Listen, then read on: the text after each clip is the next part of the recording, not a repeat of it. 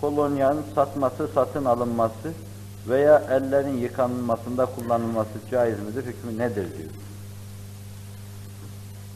Biz kolonyayı kullanma hususunda gidip de şer'i bir hüküm vermeye kalkıştığımızda daha ziyade onun tekir veren bir içki olduğu açısından hükme varıyoruz, fetva veriyoruz. Kolonya esasen tekir veren şeyler arasındadır.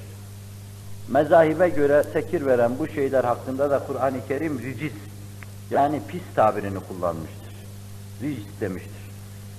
Mütekaddiminden bazı ahnaf, Hanifi fukahası bu mevzuda biraz farklı mütealada bulunsa bile cumhuru fukaha noktayı nazarı tekir veren her şey aynı zamanda necistir. İnsanın elbisesine bir damla bira dökülüverse insan onunla namaz kılamayacağı gibi bir damla şarap dökülse yine namaz kılamaz, bir damla kolonya dökülse yine namaz kılamaz. Ama bu insanın elinde, vücudunda, elbisesinde de uçar gider esasen.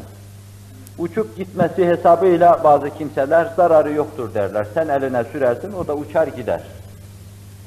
Vücut tarafından imtisas da olur esasen, bir emme de olur, observasyon da olur. Vücudun içine girer, necisse şayet. İster ağız yoluyla girsin, isterse başka bir yolla girsin. Bence mesele katiyet kesbetmese bile, sair içkiler, tekir veren şeyler arasında tekir veren kolonyayı da aynı hükme tabi tutmak ihtiyata muvafık olacaktır. Esasen etibba açısından kolonyanın mikrop öldürme, mübidetül cerasim bir keyfiyeti yoktur. Belki mikropları sadece tespit edermiş, hekimler öyle söylüyorlar bize.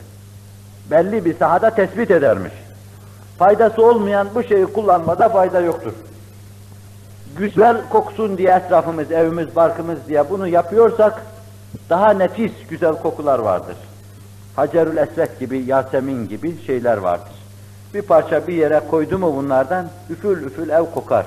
Meleklerin hoşlanacağı bir kokudur. Hem böyle bir koku bizim hoşumuza gitse de menşeinde esasen kabaset olduğundan melaike-i kiramı tedirgin eder, rahatsız eder. O da şüphelidir. Onun için onları tedirgin etmeyecek bir şey kullanmada fayda vardır. Ama bu asırda moda olmuş, hastalık haline gelmiş. Hatta böyle müterakki, ileri seviyede münevver, aydın düşünür kimselerin adeta yaptığı şeyler arasında olduğundan ben bile burada dikkat ettiniz aleyhinde konuşurken kemküm etmeye başladım. Zor biraz yani. Elin alemin kabul ettiği bir meseleyi rahatlıkla getirip kritiğini yapmak çok zor bir mesele haline gelmiş. Fakat bunların bence fantaziden öteye bir tarafları yoktur. Sadece bir lükstür fantazidir esasen.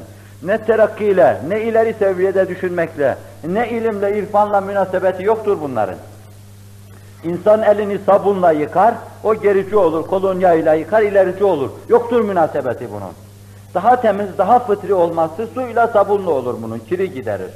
Elin her defasında kirlendiğinde kalk sabunla yıkayıver. Bu fantazileri bırakmakta da fayda var esasen, israftır bunlar. Güzel koku sürüverin. Hacıların getirdiği güzel kokulardan. Vaka bazıları da rahatsız oluyor ondan.